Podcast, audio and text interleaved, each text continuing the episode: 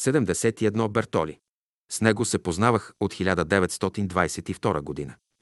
Той беше честен, умен и сръчен човек. Първо той заинтересува французите от учителя и създаде група. После Михаил я превзе и започна своята работа. Когато тръгна за Париж, мечтата му бе да издаде книгата «Учителят». Ние го изпратихме, дадохме му пълномощно да издава книгата и ръкописа на френски език. Оттам изпратиха договор, подписахме го, но книгата не се издава. Един ден, горе на Рила, аз го принудих да ми даде адреса на издателя. Написах му писмо. Ако имате намерение да издавате книгата, издавайте я. Ако не, да прекратим договора. Обаче един ден югославянинът Владо Лаврич ми пише. Аз книгата ще издам, но Бертоли да не ми се мярка пред очите. Това ме очуди. Бертоли взима, че резюмира книгата и я издава на циклостил и така я разпространява. Ние не знаем това. Даже нямаме и екземпляр. Издателят го счел, че това е насочено срещу нещо, защото ако издаде книгата, онези, които имат циклостила, едва ли ще си купят книгата. После издателят влезна във връзка с мене, уточнихме се, осигурихме пари и той я издаде. Ние не знаехме, че е излязла. Най-напред я видяхме на банката на прокурора на процеса през 1958 върху 59 г. Прокурорът ме пита, защо до сега не излезе книгата на френски. До сега имаме обективни причини. Първо, жената на издателя е агентка на Ватикана и той е срещу нея. Второ, французите ревнуват, понеже смятат, че те са петелът, който пее в зората на новата култура. Прокурорът допълва. Вярно, на техния златен Наполеон има един петел. Това бе причината да ни я покаже. Книгата бе изпратена от Франция на някого тук и този някой от тук я бе предал наследствието тук и на прокурора. По този начин тя не достигна при нас. Боян искаше да изпратим нещо до Париж чрез Бертоли. Но тогава беше започнала цензура и Боян реши да освободи Бертоли от евентуални неприятности. Имаше един приятел, който работеше в Министерството на финансите. Запознава го Боян със случая и той изпраща пакета през границата. И после Бертоли проявява наивност и вместо да изпрати договора за книгата до Боян, то го изпраща до този човек до ново подписване, защото бил изтекал срока на договора. Държавна сигурност хваща този човек и го разпитва. Той не казва нищо при разпита. Казва само една дума – точка. Но от голям тормоз след три дни се парализира и след три дни почина. Така тази книга взе първата жертва, която не бе още издадена.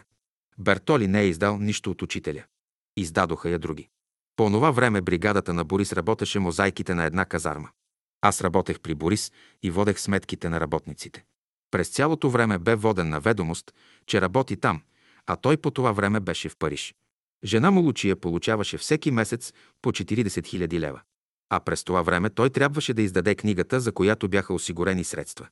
Онези, които бяха срещу книгата тук, му пишеха писма срещу нас. Особено му повлия съпругата на Славянски – Люба. Той Бертоли се повлия от нея и всичко спря. Добре, че взех инициативата и написах писмо на Лаврич и след това той я издаде. Бертоли и дъщеря му Анина издаваха в Париж едно малко списание «Житно зърно». Тя беше шивачка там и сиглата се прехранваше. Все пак това малко списание задоволяваше един техен тесен кръг. Накрая се убедих, че когато става въпрос да се върши някаква работа за учителя и делото му, много по-подготвени и много по-коректни в изпълнение на своите обещания са външните хора, тези, които не са от братството и тези, които са от света, защото те работят по дух. 72 Тодор Стоименов. Той не позволяваше на всеки да се доближава до учителя. Той ме ревнуваше, че аз бях поставен до учителя и това го дразнеше. Обикновено, когато трябваше да се дадат някакви пари за братски нужди, аз вземах бележка от учителя, на която беше написана сумата само с цифри и аз му я занасях. В него бе касата и той ми предаваше парите.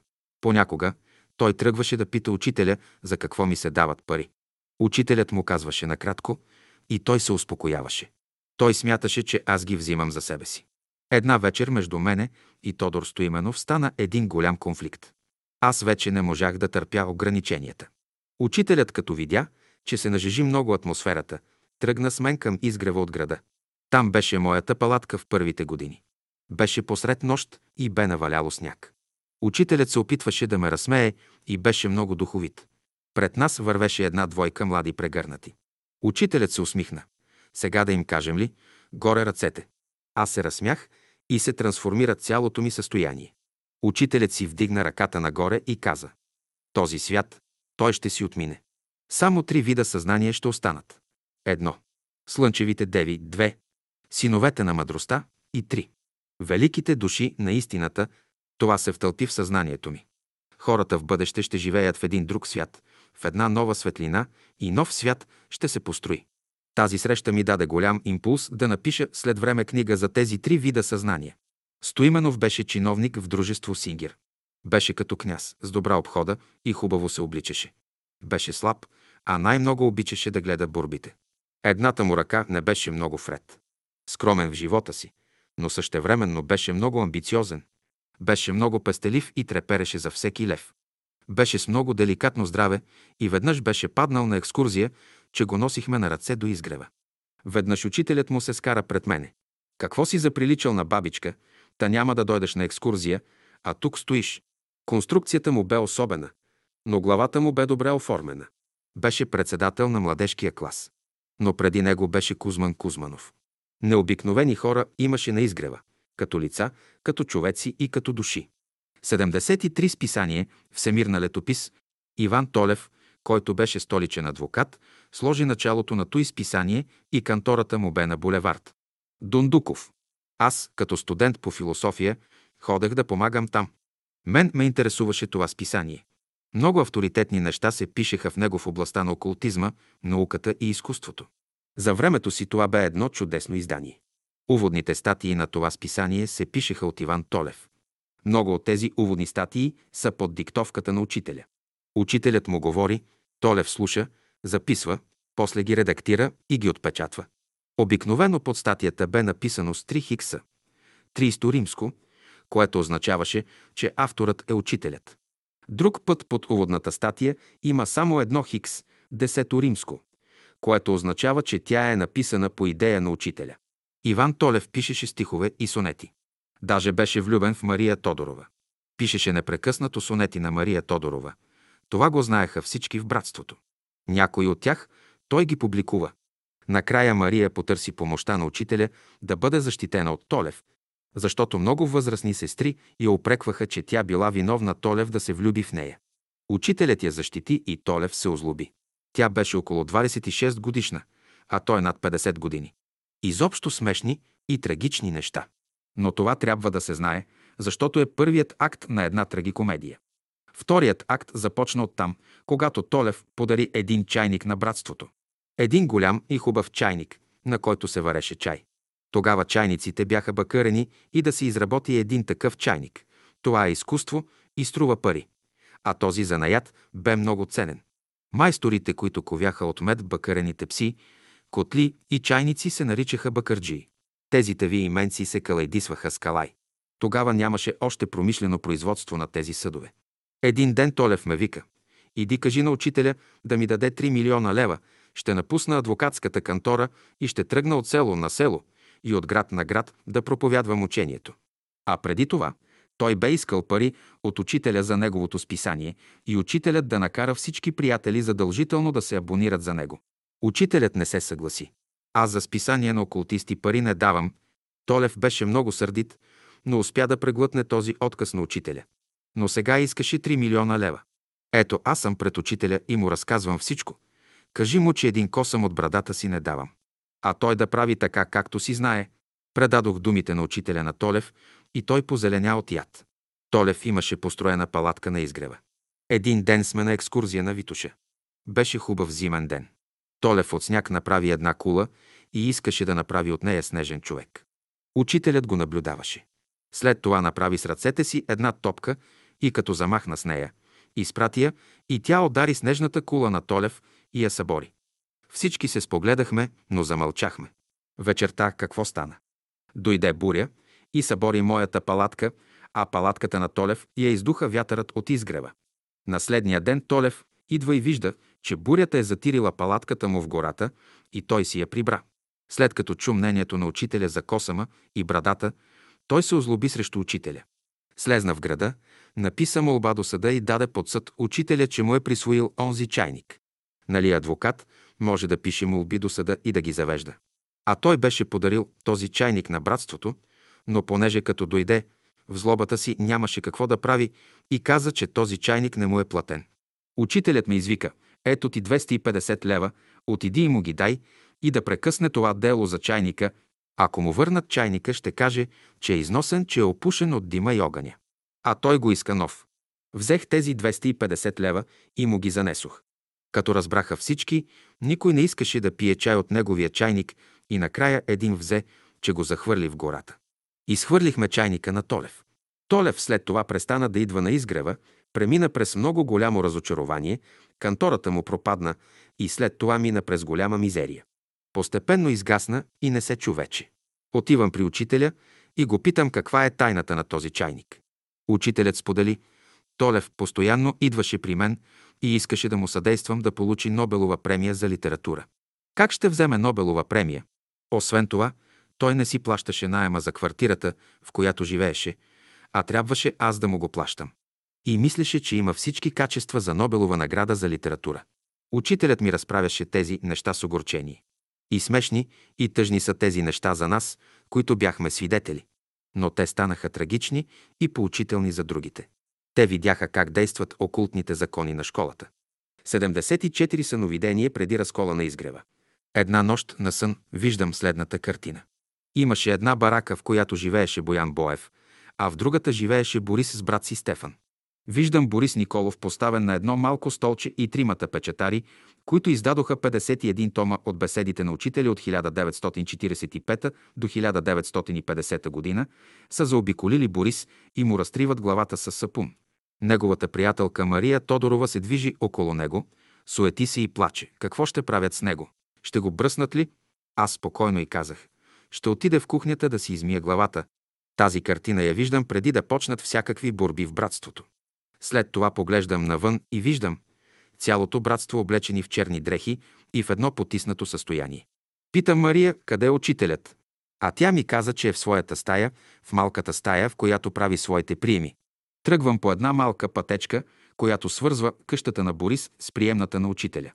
За моя изненада, като стигам до салона, виждам, че са извадени вратите, прозорците и в средата наредени хора от властта. Държат своите пушки и пушат цигарите си спокойно. Те не ме видяха и чудно защо. Тази картина изобщо не ме изненада. Но с крайчеца на окото си видях как се вдига крайчецът на пердето на прозореца на приемната и учителят ме извика при себе си. Влизам при него, една приятна, уютна, топла стая и гледам един разкошен костюм, окачен на стената, един цвят, който ми допада. Видях и кройката на костюма, двореден. Помолих го, учителю, подарете ми този костюм. Той ме погледна и малко се усмихна.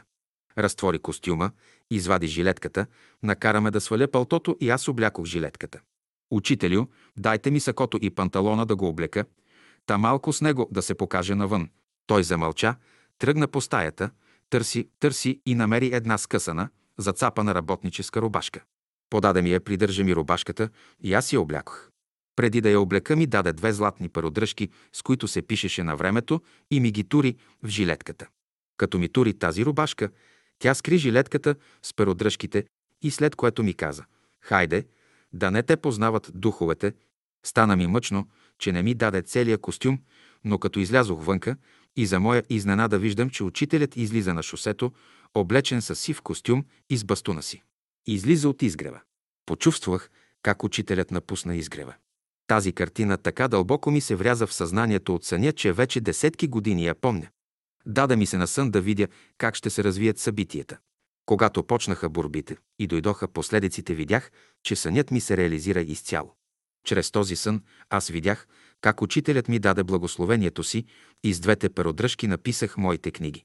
Неговата жилетка ме държеше на безопасно място и не ме погнаха духовете – та да ме пратят в затвора непосредствено след 9 септември 1944 г. С работническата рубашка аз работих в бригадата на Борис Николов и така се пенсионирах. А онези, които насапонисаха главата на Борис, му обръснаха главата и така го изпратиха обръснат в затвора. А знаете, че всички затворници са остригани и обръснати. Ще ви разкажа сега нещо още по-интересно на 6 декември 1957 г. бе направен големият обиск на изгрева и се прибра цялата литература и всички беседи на учителя. Най-напред при мен дойдоха и ми взеха всичко. Преживях голяма мъка. А аз имах подвързани томове с кожена подвързия. Подвързвачът ми каза на времето, доктор Константинов, вие спасихте семейството ми от глад с вашата поръчка. Аз му плащах добре. По 30 лева на том, защото бях на голяма служба и с добра заплата. Прибраха всичко и бях с голяма мъка и накрая отидох на гости при майка си в град. Казанлък да си изплача мъката. Бях полегнал в стаята на майка си и виждам следната картина. Един грандиозен змей, който се е проснал по цялото Софийско поле. Обаче в зъбите му виждам едно гемиджийско въже, а към опашката го държат повече от нашите приятели. Държат юздите на този змей. По той време, по средата на змея се явяват три образа с ореоли на светии. Единият образ по средата е в синьо. Той е висок. А от двете му страни единият образ е в червено-розово, а другият образ е в жълто. Те са по-малки. Този образ в синьо доминира над тях. Сега змеят иска да хване тези два образа, но третият образ го респектира и той не се мърда. Обаче змеят следи тези два образа – в розово-червено и жълто. За мен образите представяха трите принципа на учението – любовта, мъдростта и истината. Когато змеят искаше да хване тези два образа, слизаше един гълъб от небето и с крилете си ги предупреждаваше и те леко се вдигаха нагоре. Оставаше само образът на истината, който го респектираше. Змеят направи десетки опити, но не успя. Винаги гълъбът идваше на помощ точно на време. След като се отказа змеят от тези опити, аз виждам към опашката на змея следното. Една бездна, а зад бездната стоят всички братства – Софийското, Бургаското, Сливенското и така нататък по цяла България. И си казвам, те ще пропаднат в тази пропаст. Те не могат да дойдат при нас. В този момент, за моя голяма изненада, змеят с опашката си направи един мост между тях и бездната и всички те по гърба на змея дойдоха до трите образа, т.е. до трите принципа. Това беше картината. Тя внесе оживление и надежда в мене, че учението, въпреки че е опозорено от миналите правителствени режими и чрез духовенството, не е разбрано до сега и преследвано от комунистите. Ще дойде едно време, когато ще му съдействат и то ще бъде оценено. Върнах се в София освежен. Но в София властта бе минала през всички квартири на нашите приятели и бяха обрали беседите на учителя, след което ги унищожиха. Значи змеят се беше проснал по цялото Софийско поле и сега бе неговото време. Трябваше да се чака, да се сбъднат всички неща от онази картина, която ми се даде. Имах един приятел, който живееше в село Секиричево. След като стана национализацията на земята и му взеха целия имот през 1953 година, той го посрещна с голяма радост и облегчение, че се освобождава от робския труд. Но когато му вземат беседите, почувствал голяма мъка. Молил се, учителю, когато ми взеха имотите, казах, те не са мои, а са на България. Но когато ми взеха книгите, то ми взеха словото, което ми даваше надежда в живота. Защо стана всичко това? Вечерта, като заспива, сънува учителя, който му казал, аз ще ти разкажа една приказка. В едно далечно царство живял един мъдър цар. Той имал едничек син, който щял да стане негов наследник. От друго далечно царство донесли едно бяло шалче на царя и той го подарява на своя син. Не след дълго време идва синът и му казва, че шалчето е откраднато. Царят взима своята свита, отива в гората и търси шалчето с престолонаследника. Забелязват по едно време, че от едно гнездо виси бялото шалче. Значи орлите са го взели. Заповядва на своя син да се качи горе до гнездото и да си вземе шалчето. Синът намира в гнездото две орлета. Взима шалчето, слага го на врата си и казва «Сега ще го пазя, а тези две малки орлета ще ги взема да ги опитомя, та да не вършат престъпления, както това са направили орелът и орлицата». Сънят свършва и моят приятел се събужда. Мъката му отпада – защото научава, че в недалечно бъдеще други ще се радват на белия шал, а крадливите орли ще бъдат опитомени. И тази кал, която е хвърлена от другите режими срещу учението, ще изтече. Впоследствие всичко ще се превърне в добро и учението ще се оцени. Това е разрешението на този пророчески сън. Разказах ви тези три съня, защото те пророчески се реализираха и те оформиха разкола в братството. 75 разриват. Първият сигнал за разривът започна с идването на Стела от Франция, която беше секретарката на Михаил Иванов. Дойде и искаше да принуди Боян Боев да признае, че учителят му е казал, че Михаил е неговият заместник. Като не успяха в тази задача, Започнаха да търсят други средства. Изведнъж изкочиха другите слуги на тъмната ложа.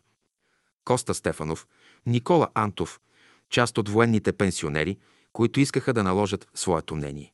Искаха от Франция да вземат издаването на беседите в свои ръце, като им се предаде авторското право. Те нямаше да издадат нито една беседа, или пък щяха да променят словото. Но ние дадохме отпор, а представителите на другата ложа се активизираха.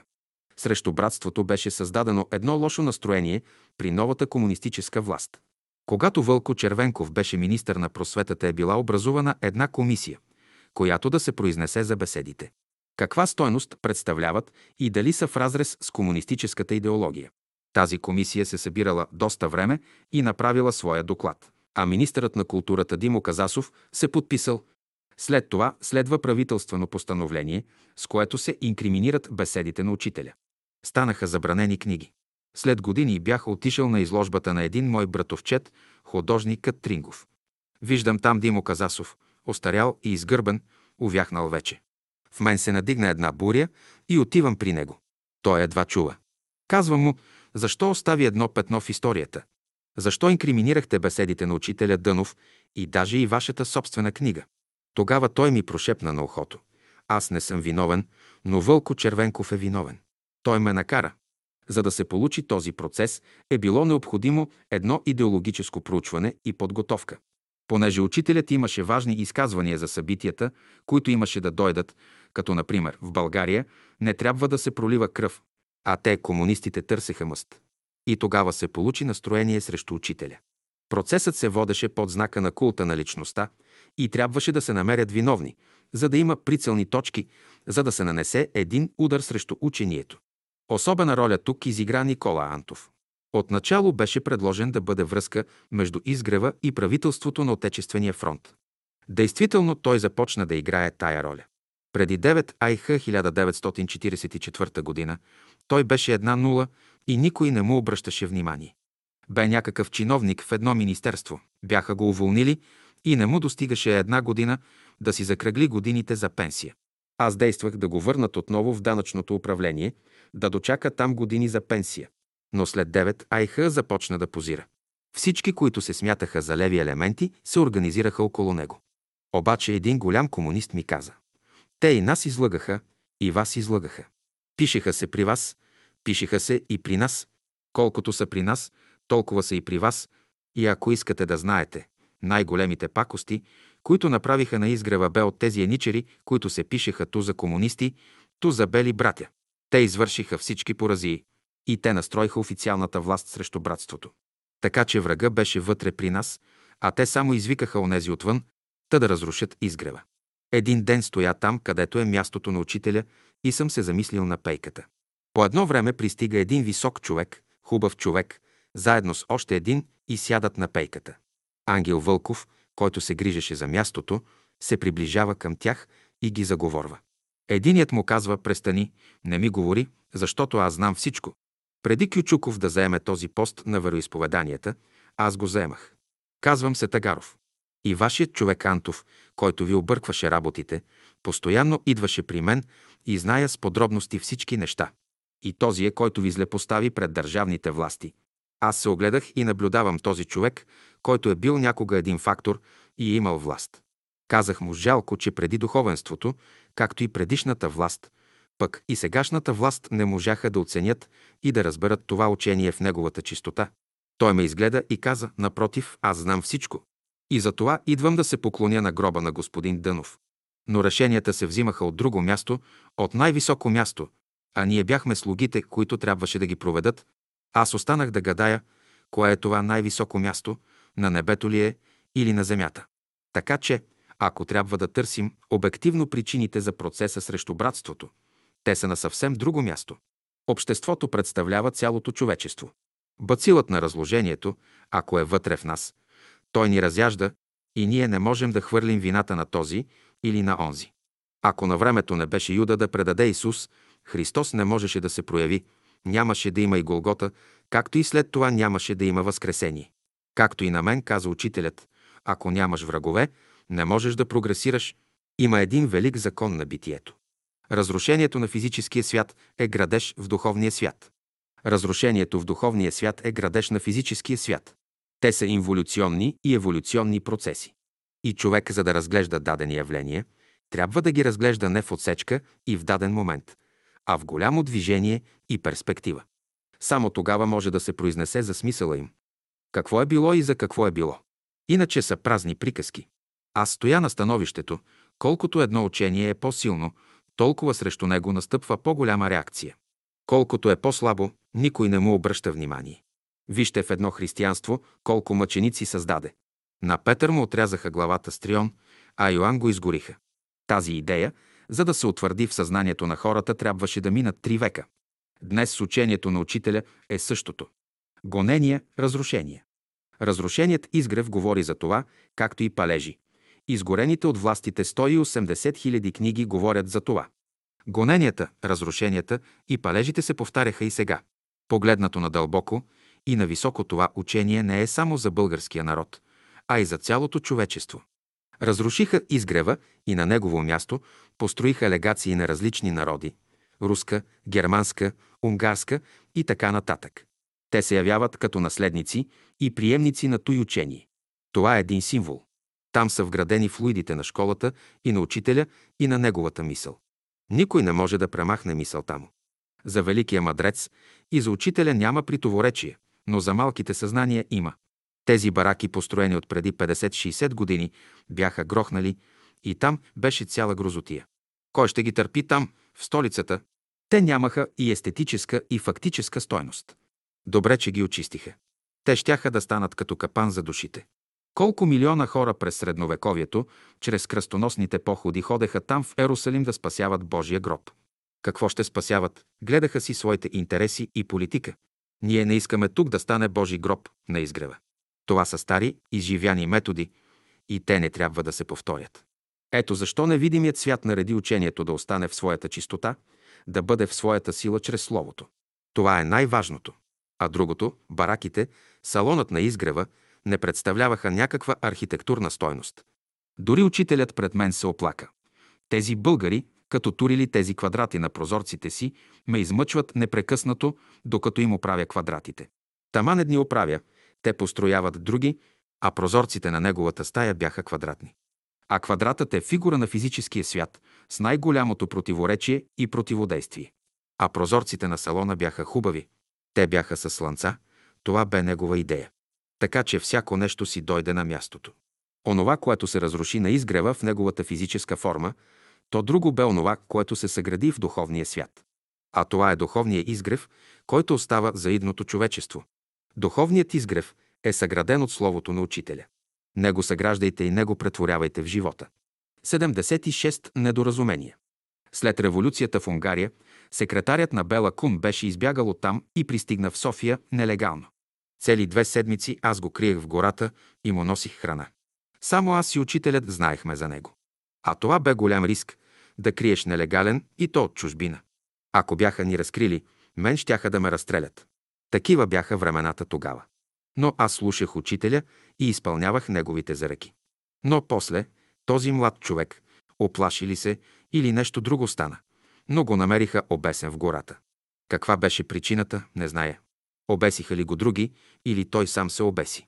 Питах учителя и той ми каза по този въпрос нито дума. Още по-куриозен случай на изгрева. Аз стоя горе на поляната и съм в палатката с едно кученце. А на Жечо Панайотов майка му беше стара и дошла там нещо да си прави. Но два дни преди той учителят ми беше дал достатъчно храна за преживяване, защото аз нямах пари и рядко слизах в града. По едно време виждам, по селския път вървят двама души. Познах ги двамата. Единият, мой приятел, бе комунист, а също и другият бе бетер комунист. И двамата осъдени на смърт. Срещат ме и плачат. Гладни сме. Ето ви половината на вас от храната и половината на мен. Къде живееш? Ме питат те. Живея горе на една поляна, в една бяла палатка. След два дни виждам как двамата търчат към поляната. Единият държи бомба, а другият пистолет. Викат, скрий ни. Казвам им, ще ви скрия. Но ако решите да проливате кръв на това свещено място, аз ще взема пушка и сам ще ви разстрелям. Обещайте ми. Те обещаха. Аз ги скрих в една яма. Жадни сме. Дадох им вода с една лейка. Видяме само майката на Жечо. След това пристигна пехотинска стража и стражари на коне. Те са ги гонили. А те са млади хора и се избягали. Аз ги скрих. И сега цяло чудо стана. Те, като видяха бабата, насочиха пушките си към нея. Стой горе ръцете. И тя припадна от страх. Ако не беше припаднала, тя щеше да ги издаде къде съм ги скрил. Припадна бабата и стражарите я подминаха. Отидоха в моята палатка и я направиха на перушина. Аз си разчорлих косата и започнах да пея високо на глас, колкото ми държи гласа. В този момент вървят двама души, агенти, и съм заобиколен от конници и стражари. Единият агент му казва, дай да го питаме тоя. А другият, остави го тоя, не го ли виждаш, че е залисан дановист? Не ме питат. Аз си пея. Аз реших. Няма да излъжа, но няма да кажа истината. Каквото искат да правят с мен. И стана просто невероятно. Стъмни се, те изсвириха страбата, дадоха отбой и си отидоха. Аз постоях още, защото се опасявах, че са оставили хора да ме наблюдават. Като стана още по-тъмно, аз отидох към скривалището на моите приятели. Нямаше ги, те бяха избягали на Витуша, а оттам към Цариград и след това в чужбина. Станаха големи комунисти и получиха големи постове. За моя голяма изненада в тъмното идва учителят сам. Аз му разказвам всичко. Той ме изслушва внимателно. Ела с мен. Ще спиш на улица Опалченска, 66. Аз целият треперех, бях целият възбуден. Страхувах се на поляната да не стане сражение и след това исках да изпълня един другарски дълг и да ги спася. Но учителят с такава любов ми предложи да отидем долу в града. Вървяхме без да говорим. Заведеме у дома си и нареди на Какагина да ми сложи постеля долу в кухнята. По онези години на улица Опалченска, 66 от едната страна на къщата живееше баба Парашкева. Синът и Георги Димитров беше избягал в чужбина. Неговият брат беше арестуван и след това убит. Сестра му Елена беше останала сама, а баба Парашкева я нямаше. Аз живеех там и преспивах долу в сутерена. Тя, Елена, се прехвърли през тарабата и поиска учителят да я спаси. Учителят се концертира и с мисълта си закова онзи стражар, който стоеше пред къщата. Той стана неподвижен. Елена ни подаде архивата и Василка я сложи в плетачната машина. Облякохме я в дрехите на Гумнерова, която я нямаше в момента. Сложихме една бяла кърпа на главата, а Василка я взе под ръка и я изведе. Учителят пак насочи погледа си към стражаря и той се размърда. Докато извеждахме Еленка, той стоеше като статуя и не мърдаше. Елена беше спасена от предстоящия затвор. Изминаха години и комунистите бяха дошли на власт. Това беше тяхното време. Елена беше взела голям пост и беше директор на партийната школа. В той време бяха наели бригадата на Борис Николов да направи мозайки в сградата на партийната школа, която преди това беше френски пансион. По едно време аз я срещнах облечен в работнически дрехи, изцапан, окъсан. Тя ме поздрави. Другарко, аз съм взел много важно участие във вашия живот, помните ли ме? Тя ме погледна и попита, от Юч Бонар ли се познаваме? Като свършим мозайките, тогава ще дойда да ви кажа. А Юч Бонар се казваше кварталът, в който се намираше техния дом. И какво става по-нататък? Ние правим черна мозайка. Решили сме да приложим един окултен закон за школата на комунистите. Понеже знаем от учителя, че на 10 представители на черната ложа има един представител на бялата ложа. Знаем също, че на 10 бели братя има един черен. Затова решихме, че тия са от черната ложа и можем да направим следното. На 10 черни камъчета от мозайката прибавяхме едно бяло камъче. Или на 10 черни представители от черната ложа да има по един бял брат. Наслагахме тези камъчета, но като изтъркахме с машината мозайката, те се виждаха. На черната мозайка имаше тук, там бели камъчета. Грозно от по-грозно. Идва тя, оглежда работата ни и побеснява. Тя искаше само черна мозайка, а се получи шарена, грозна.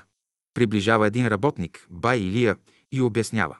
Абе, другарко, то камъчета са изцапани и са в прахоляк. Някой път не можем да видим, че между черните камъчета е попаднало някое бяло. Тя беше страшно ядосана. Ако сте го направили нарочно, аз зная къде да ги изпратя. Направо на концлагер в Белене. И щеше да ме изпрати мене на лагер, защото аз ги поставях. Едвам се спасих. Затова аз реших да не ходя при нея и да не й припомням онзи случай, когато я спасихме от полицията, защото щеше да разбере кой съм и ще се досети, че нарочно сме го направили. Едвам Едвам се отървах. След време, като го разправях този случай, един ми се присмива и казва, окултните закони се направляват и регулират от адептите. Аз до сега не съм чувал, че мозайкаджия може да бъде адепт. Ако беше адепт, щеше да отидеш при нея, да припомниш миналата си заслуга и можеше от мозайкаждия, поне портиер, да те направи на партийната школа. Този приятел се шегува с мене, но като свърши шегата ми се довери. Още треперя за теб. Чудя се как си се разминал с концлагера. Да, приятели, големи недоразумения срещнахме по пътя и с големи недоразумения се разделихме. 77 служителите на двете ложи. На изгрева бе мястото, където бе открита школата на Всемирното Велико Бяло Братство. Тук бе космичният учител Бейн Садуно, който ръководеше школата и чието слово ние слушахме, а стенографите записваха, дешифрираха и след това дойде време за печат. В началните години тук бе голяма оскъдица. Тук бяха хора и то много бедни. Тогава беше такава неописуема немотия. Когато отивахме на Витуша, нямахме обуща, с които да отидем. Обличахме стари, износени дрехи. Беше период, когато около учителя кръжеха хора бедни, които имаха нужди и не бяха материално осигурени. Храната ни беше слаба. Когато ходехме на Витоша, дъждове ни брулеха, а ние, окъсани и измокрени, се гушихме около запаления огън и учителя. В един такъв момент учителят ни каза «Вие сте наследствени принцове на беднотията», беше голяма мизерия. Имаше някои по-заможни, но те гледаха повече себе си. Постепенно с годините жителите на изгрева се здобиха с някой и друг занаят и така си изкарваха хляба. Затова много трудно се намираха пари за печат на беседите и когато се отпечатваха, трудно се намираше пласмент за книгите в нашите среди. Причината беше беднотията. От друга страна, изгревът беше школа и всеки участник в тази школа бе поставен от учителя да играе известна роля на сцената на живота. Затова тук имаше представители и от едната ложа на лявото посвещение, така и представители на дясното посвещение. По време на учителя трудно се различаваше кой каква роля играе и изпълнява. Но след заминаването на учителя, с образуването на братския съвет, с някои инициативи и печатането на беседите, постепенно се откроиха и едните, и другите. Едните отидоха вляво, а другите вдясно. И започнаха големите борби, което доведе до унищожението на изгрева. Сега ще ви представя два примера, за да видите как едните и другите действат. Случи се така, че Никола Антов, който бе представител на едното посвещение, и Боян Боев, който беше представител на дясното посвещение, се договорят по един проблем и вземат решение как да се действа.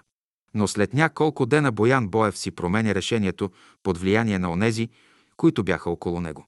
Никола Антов отива при него и търси обяснение по въпроса. Боян Боев му казва, принудиха ме да си променя решението. Антов побеснява и започва да го бие с юмрук по гърдите и главата. През това време там е имало една сестра, която наблюдава целия случай.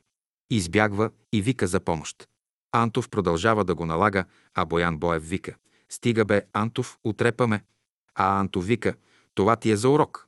Друг път да не се изметваш. А Боян Боев по това време беше болен, беше го свила артрозата и не можеше да ходи. При мен беше един гимназиален учител и като дотърча онази сестра и разказа всичко, в мен се надигна един гняв. Излязох вън и се опътих към Антов. Срещнах на Манол Иванов жена му, която беше заедно с Антов и го поддържаше. Казах и, това змийско гнездо ще бъде изчистено от изгрева. Тя ме нагроби много жестоко и избяга. И накрая изсъска. Ако не си опичаш акъла, всички ще изгорите и няма да ви има. Отивам при Боян и го виждам. Едвам се държи след нанесения побой. Отивам към Антов и казвам, ела тука да се обясним. Защо би този безпомощен човек? Той знае защо. И избяга. На следващия ден се качих на Рила, всички бяха на езерата и разказах целия случай. Всички бяха потресени и възмутени. Накрая реших да питам Борис какво решение е имало между Антов и Борис, че после са накарали Боян да го промени. Той ми каза какво е. Бива ли за такова нещо да се отрепе един човек? И което е най-интересното, след време се видя, че той решение, което бе проведено и за което Боян Боев яде бой, беше напълно погрешно и то доведе до там да бъде като една от причините за процеса. Ако бяха спазили решението, което бе взето между Антов и Боян Боев, събитията щяха да вземат друга посока. Ето ви един пример как действа едната ложа и другата ложа. И накрая се вижда, че и двете ложи изпълняват свои задачи, които се ръководят от оня, който ръководи и двете ложи. А това е мировият учител. На Рила съобщих и една приятна новина.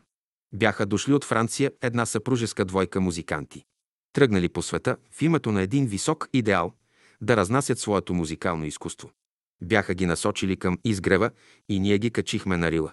Започнаха незабравими вечери на Рила. Жената се казваше Франсин, която бе цигуларка, а мъжът Стефан, който свиреше на китара. Тя беше много голяма цигуларка.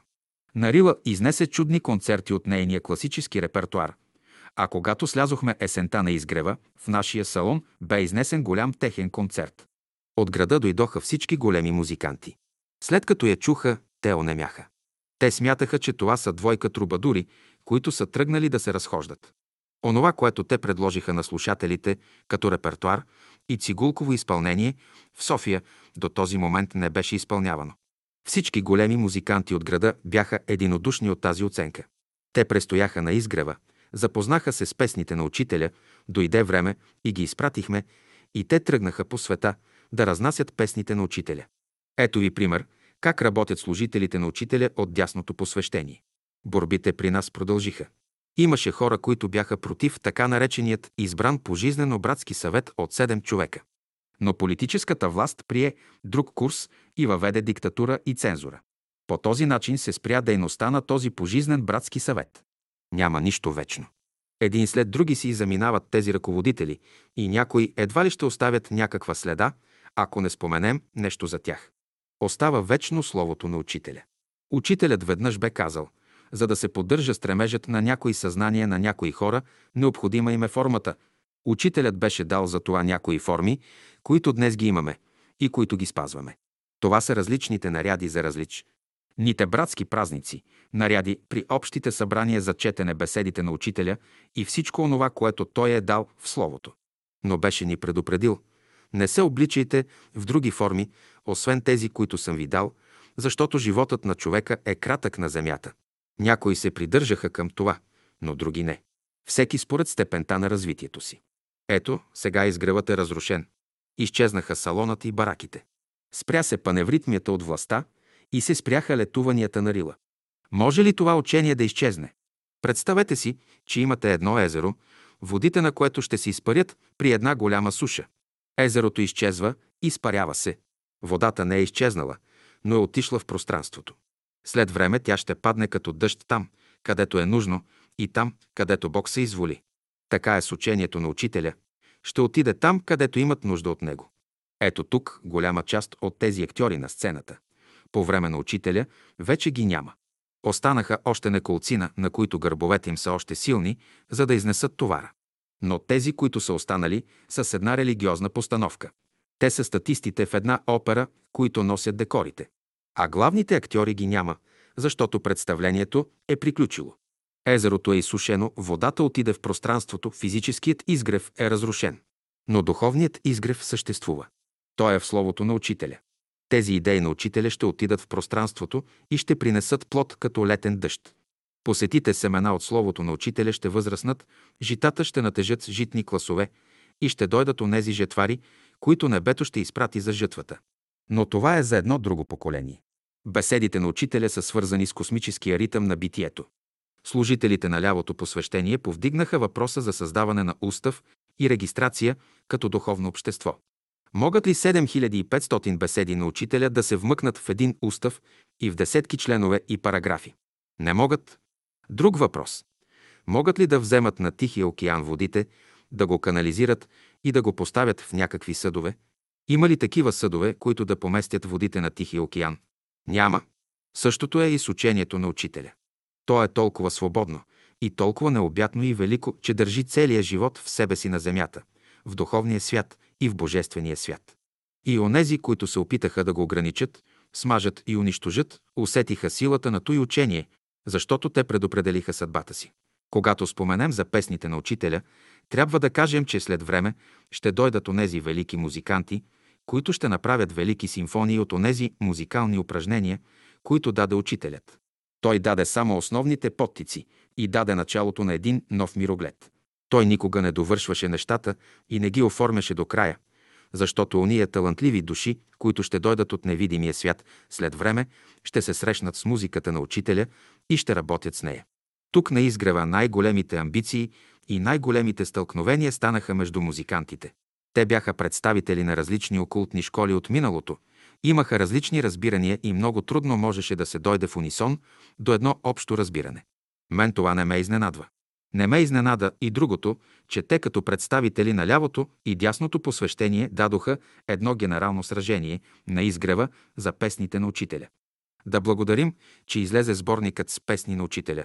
И от едната и от другата страна се дадоха жертви, но сборникът с песни на учителя излезе. Какъв е изводът? Всички хора работят за истината. 78. Спасяването на евреите. В Германия Хитлер дойде на власт и неговата нацистка партия. Като най-големи врагове Хитлер смяташе, че това са комунистите и евреите. С комунистите се справи.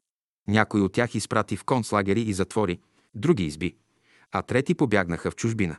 Останаха евреите, а те бяха с голяма економическа мощ в Германия. Голяма част от финансовия капитал беше в техни ръце. Някой от тези среди Хитлер привлече на своя страна още в самото начало и те му помогнаха с пари да вземе властта.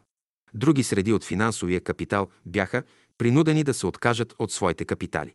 Трети бяха принудени да се откупят, да оставят своите капитали на Хитлер и получаваха паспорти за изселване в чужбина. Така тези, които пожертваха парите и богатствата си, се спасиха. Това се отнасяше за едрия финансов капитал. Но другата останала маса трябваше да плати с живота си. Бяха изпращани в концлагери и избивани. Следващият етап бе да се приберат евреите от окупираните области от Германия по време на войната и също да бъдат ликвидирани. България също бе поставена в едно такова положение. Бяхме се присъединили към Германия във войната. Германските войници минаха през България и отидоха да воюват в Гърция и Югославия. Българското правителство тук изпълняваше волята на цар Борис, който се стремеше да се укрива зад правителството и министрите и да се оправдава, че решенията се взимат от правителството, а не от него. По това време аз работех в дирекцията на пропагандата и заемах важен пост. Един ден ме извиква по телефона министърът на вътрешните работи Габровски в неговия кабинет. Отивам там и той ми връчва една заповед, в която е написано моето име и че аз съм определен да придружавам всички евреи, които ще бъдат изпратени на еталони в Полша. Питам го, защо аз съм назначен за тази работа, а не някой друг. Отговори ми, че аз съм виш служител в дирекцията на пропагандата, че тя се приема с симпатия от германците, че в мен имат доверие и накрая, че аз съм учил в Полша и знам полски език. Бях не само изненадан, но и шокиран и не можах да кажа нито една дума повече. Взех заповедта и оплашен забързах на изгрева при учителя. Като служител в тази дирекция през мен минаваха всички новини от 120 чужди радиостанции. Аз узнах, че германците избиват евреите в концлагери в Полша. Значи аз трябваше да заведа всички български евреи да бъдат избити там. Целият разтреперан пристигнах на изгрева и предадох заповедта на учителя, с която съм назначен да придружавам евакуацията на българските евреи в Полша. Учителят ме попита какъв е въпросът. Учителю, вече няколко години всички евреи от окупираните територии от Германия се изпращат в концлагерите в Полша, където ги избиват. Учителят хвърли на земята моята заповед, стана изключително строг и ми нареди «Веднага иди извика и Лулчев». На бегом аз пристигнах в бараката на Лулчев и го намерих там да чете някакъв вестник. Предадох поръката на учителя и по пътя му разправям какво се е случило с мене. Заставаме двамата с Лулчев пред учителя. Учителят е ядосан и се движи наляво и надясно в стаята си. Спре се, огледани и изрече към Лулчев. Иди и намери царя и му кажи, че ако изпрати дори един евреин в концлагерите, от него и династията му помен няма да остане. Лулчев каза само «Слушам». Обърна се по-военному и напусна стаята. Аз го последвах. Лулчев отида в бараката си, облече се и тръгна да търси царя, за да му предаде съобщението на учителя. През това време аз посещавам службата си и следя всички новини, които се отнасят до евреите. Нито съм жив, нито съм умрял. Такова страшно напрежение. На третия ден Лулчев се връща. И заедно с него отиваме при учителя. Обръща се към учителя. Учителю, бях във всички резиденции на царя. На Враня, Чам Кория, но никъде го няма. Скрил се е някъде, за да не го открием.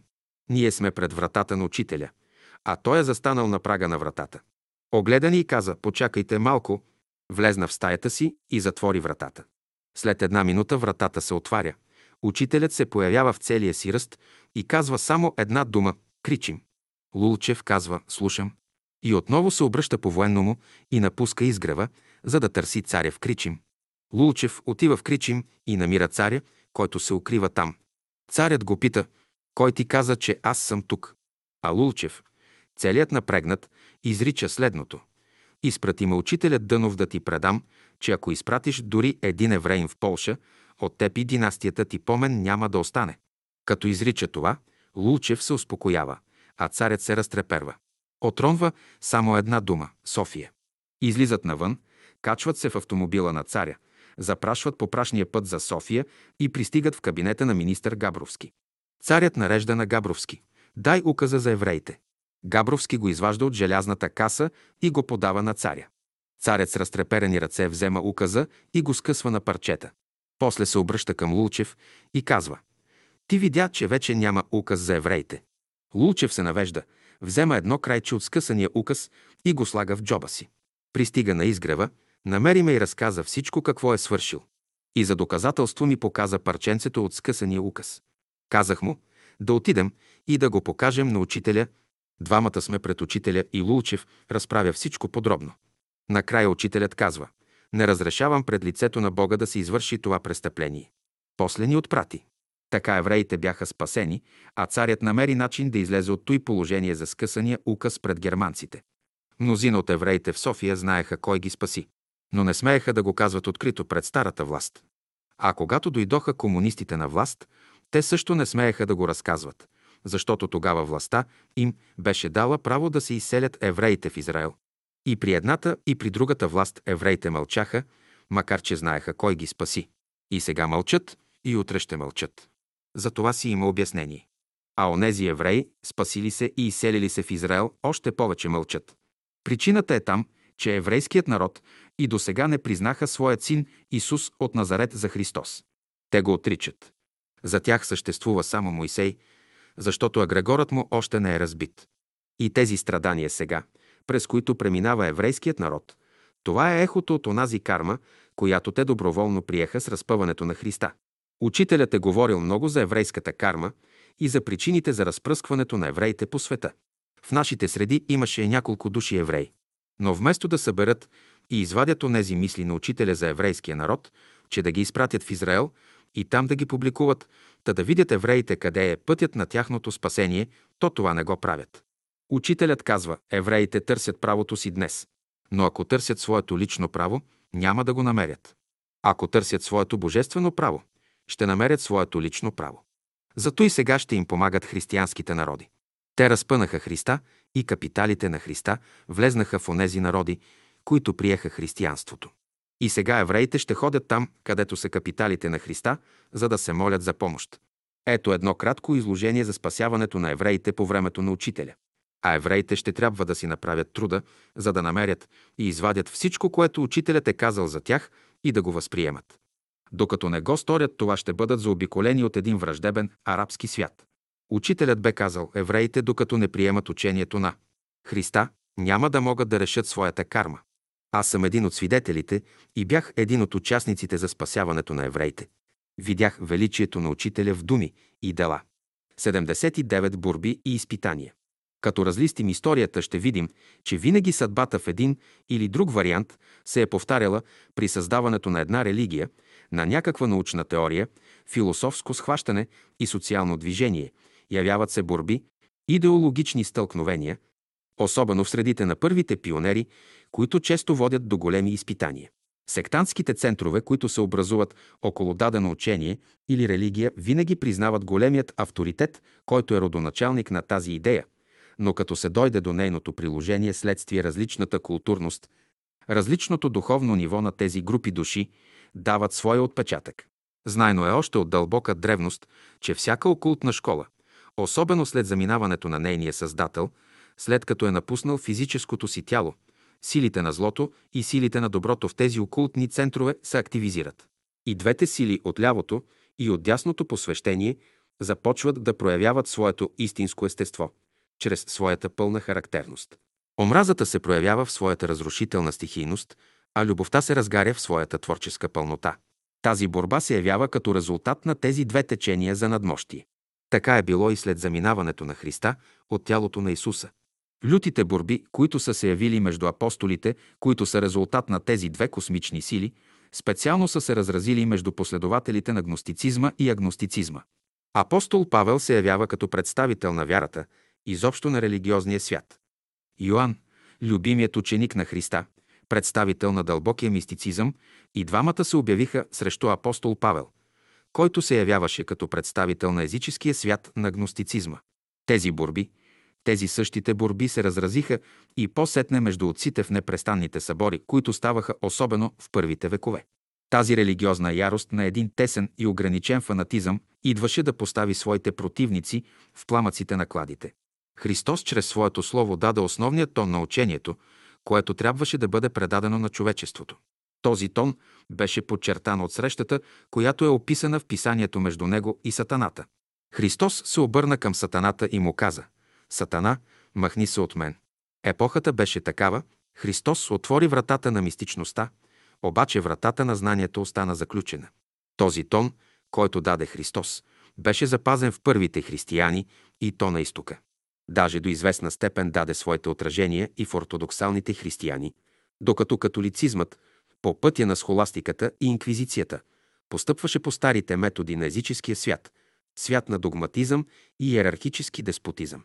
За тези кървави, фанатични борби, за тези отклонения от чистотата на мистичния свят, която Христос провъзгласи чрез своя живот и чрез своето слово, има много написана литература, заради това няма да отделяме място в настоящото изложение. Ще се спрем специално върху положението на братството след физическото заминаване на учителя. На много места вече подчертахме, че обществото около учителя представлява един миниатюр на цялото човечество. В това общество бяха представени и трите категории сили. Представители на лявото посвещение, представители на дясното посвещение или на бялото братство и най-сетне представители и на всемирното братство. Тези три категории сили бяха изразени чрез трите вериги души. В категорията на лявото посвещение се въплатяваха душите, които идваха на земята за изкупление на своите минали прегрешения. Във втората категория от дясното посвещение слизаха, за да следват пътя на усъвършенстване.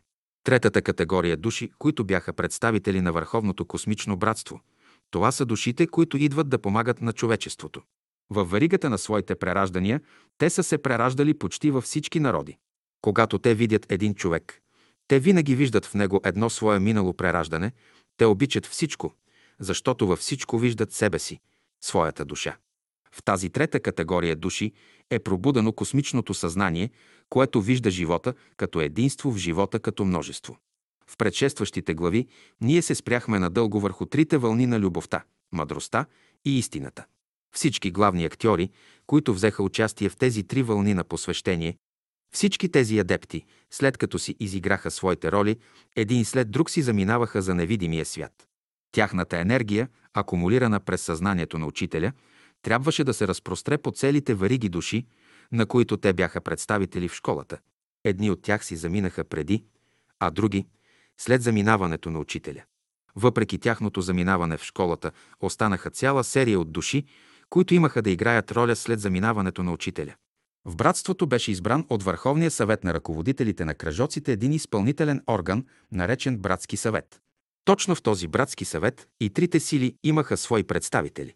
Този братски съвет не представляваше някакъв идеологически фактор, но имаше скромната задача да бъде един администратор, една техническа комисия, която да се занимава с материалните въпроси на братството и връзката и с задълженията, които имаше братството към държавата.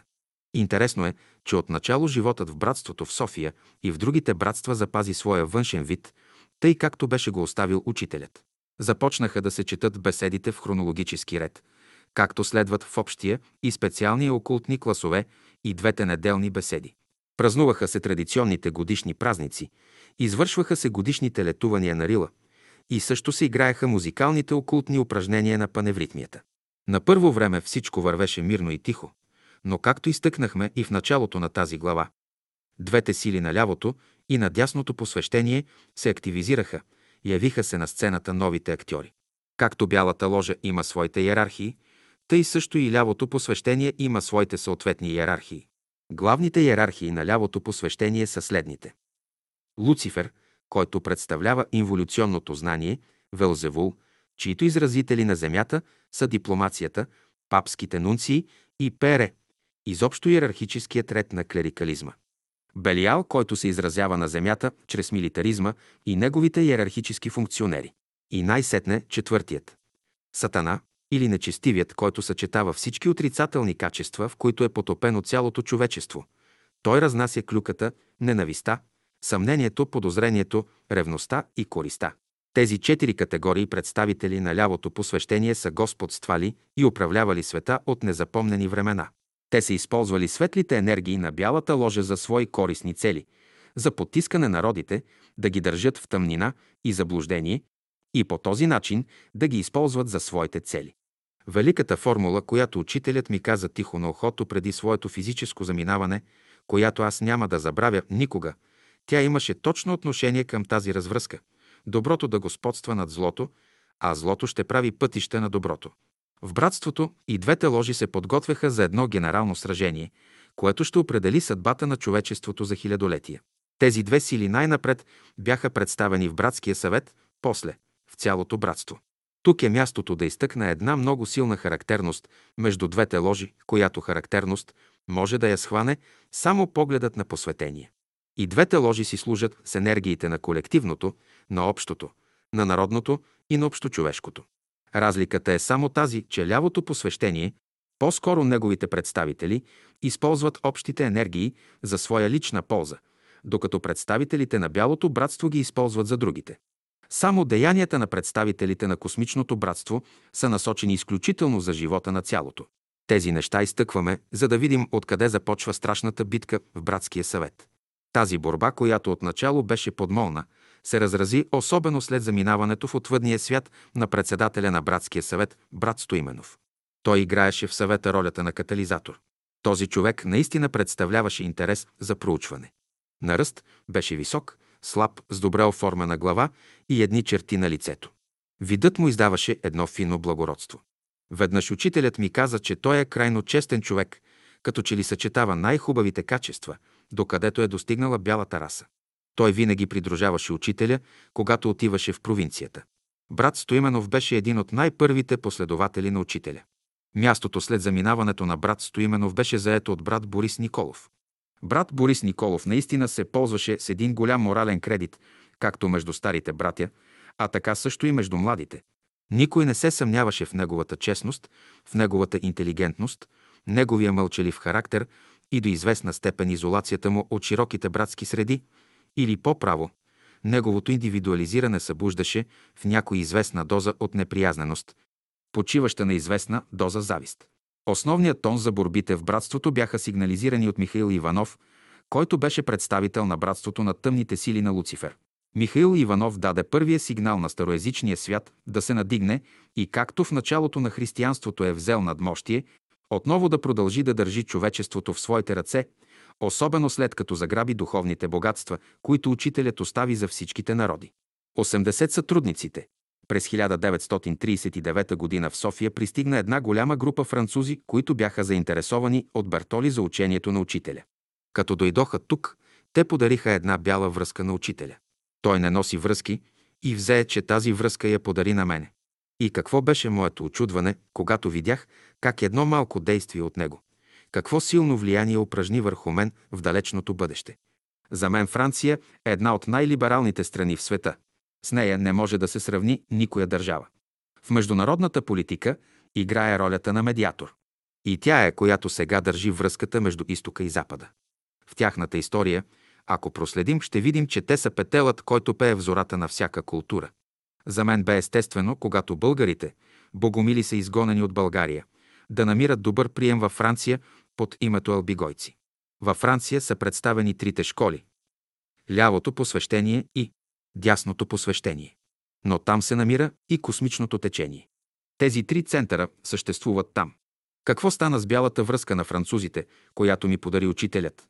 Аз я носих известно време и тя ми отвори пътят на моите книги към Франция.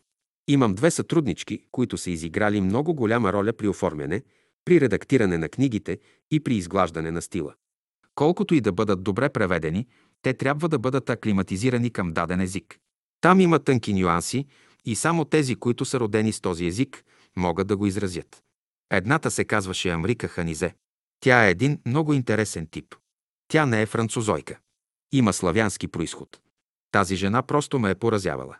Този устрем, който има, този естествен интелект и този естетичен вкус ме удивлява.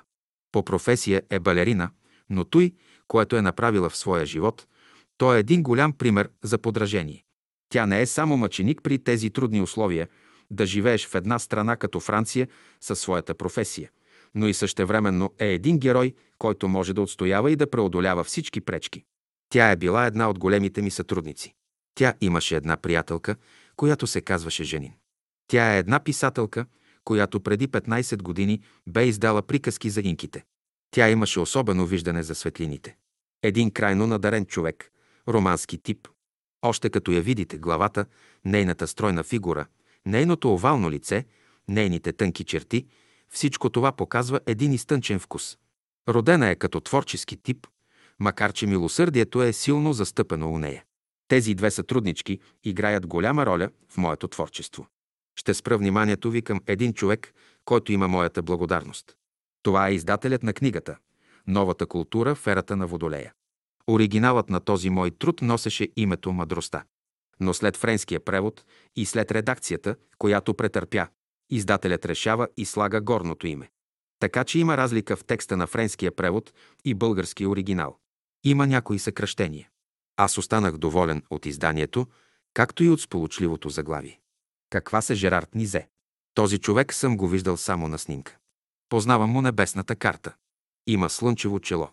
В него вътрешните интелектуални богатства са чрезмерно добре изразени. Особено причините каузални центрове. Аз разбрах, че той ще играе голяма роля в бъдеще, още в самото начало, когато Боян Боев ме заинтересова за него. Той получаваше прекрасни писма от него. Аз влезнах в контакт с него, като му изпратих преведения на френски мой ръкопис. Той написа един предговор към книгата, който заслужава аплодисменти. Там той, например, казва, че ние, французите, не мислим да ставаме славяни, но не можем да не вземем красивите черти на славяните за тяхната всеотдайност и пожертвователност. Той издаде и втория том от книгата «Учителят. Универсалната любов». Бившата жена на Жерард Низе се казваше Ася. Тя е управителка на библиотека. Беше идвала в България. Тя е енергична жена, занимаваща се повече с пласмента на книгите. Заинтересува се от книгата ми и ми съдейства за издаването й. Книгата, която бе издадена, разноските се поеха от издателя. Той беше съобщил по радиото, че ще излиза такава книга. А Михаил Иванов беше изпратил две жени при него, за да го подкупят да не издават тези книги. Но издателят беше чел всички тези книги за учителя и беше разбрал историческата роля на учението. Освен това, той отначало е бил около Михаил Иванов, но вижда целия фалш около него и се отдръпва. Михаил Иванов се опитал да го заплаши.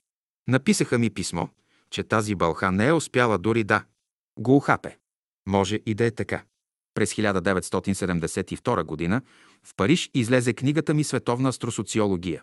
За да излезе тази книга, голяма е заслугата на българския художник Васил Иванов, наш приятел, който живееше във Франция от дълго време. По това време Димитър Грива беше на посещение в Париж. Той заинтересува няколко човека и те се включиха в издаването на книгата.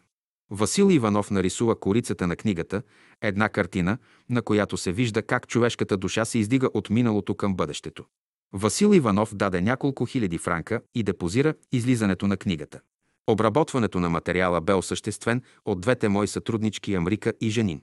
Уводът бе направен от Маршосо, биолог, преподавател в Сорбоната. Най-важният сътрудник в България бе Димитрина Захариева, Деметра. Аз разказах за нея.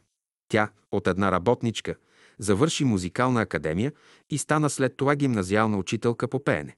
Разбира се, аз бях онзи благодетел, който я издържаше.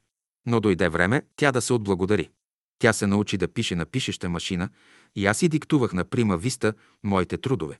Всичките мои трудове излезнаха под нейните пръсти. То е едно същество, което бе така предано към учението на учителя, че стигаше до фанатизъм. В нея имаше чистота, въздържателност и преданост. Тя е играла роля не само за моето творчество, но изпираше всички околни домогвания към мене. Тя ме ревнуваше и пазеше. Втората сътрудничка е Цанка Екимова. Един закръглен характер. Радваше ме нейната точност, постоянство, трудолюбие и честност. Тя беше направила много извадки от беседите на учителя с най-съществените неща. Тя ми ги предаваше и те много ми помогнаха. Третата потрет е доктор Янка Попова. Тя е сътрудничка, която бе много критична към моите книги.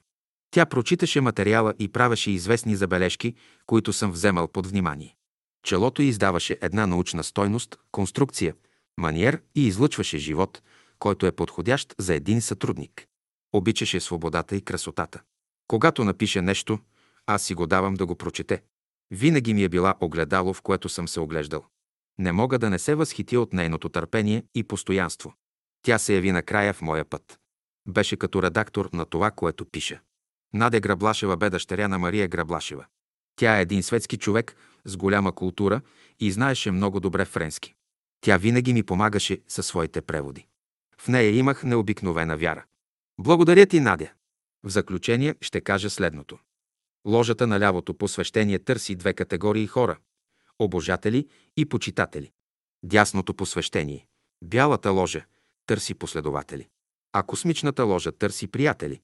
Когато виждаме и срещнем известни хора, които манипулират в обществения живот със съзнанието на хората, с цел да изтъкват себе си и искат да бъдат поставени на онзи пиедестал, като търсят почет, уважение и преклонение, то знаем, че са представители от лявото посвещение. Онези, които търсят последователи и издигат един висок идеал за подражание и търсят реализация на една висша идея за реализация в живота си, то това са представители на дясното посвещение. Третата група искат да имат интимен, директен контакт с космичното начало. Те не търсят образи и посредници между своята душа и космичното начало. Това са души, които помагат на човека в името на мировата любов и космичната обич. Това са приятелите на това космично братство. Когато правят добро на другите, те култивират в себе си своите добродетели. Когато направят най-малкото добро, те се обръщат към космичното начало и се вливат в него чрез космичната обич. А чрез мировата любов те носят и реализират чрез живота си като най-малкото добро. Това са приятелите, това са учениците в големия път. Големият път е пътят на ученика. Той е даден в словото на великия учител Бейн Садуно.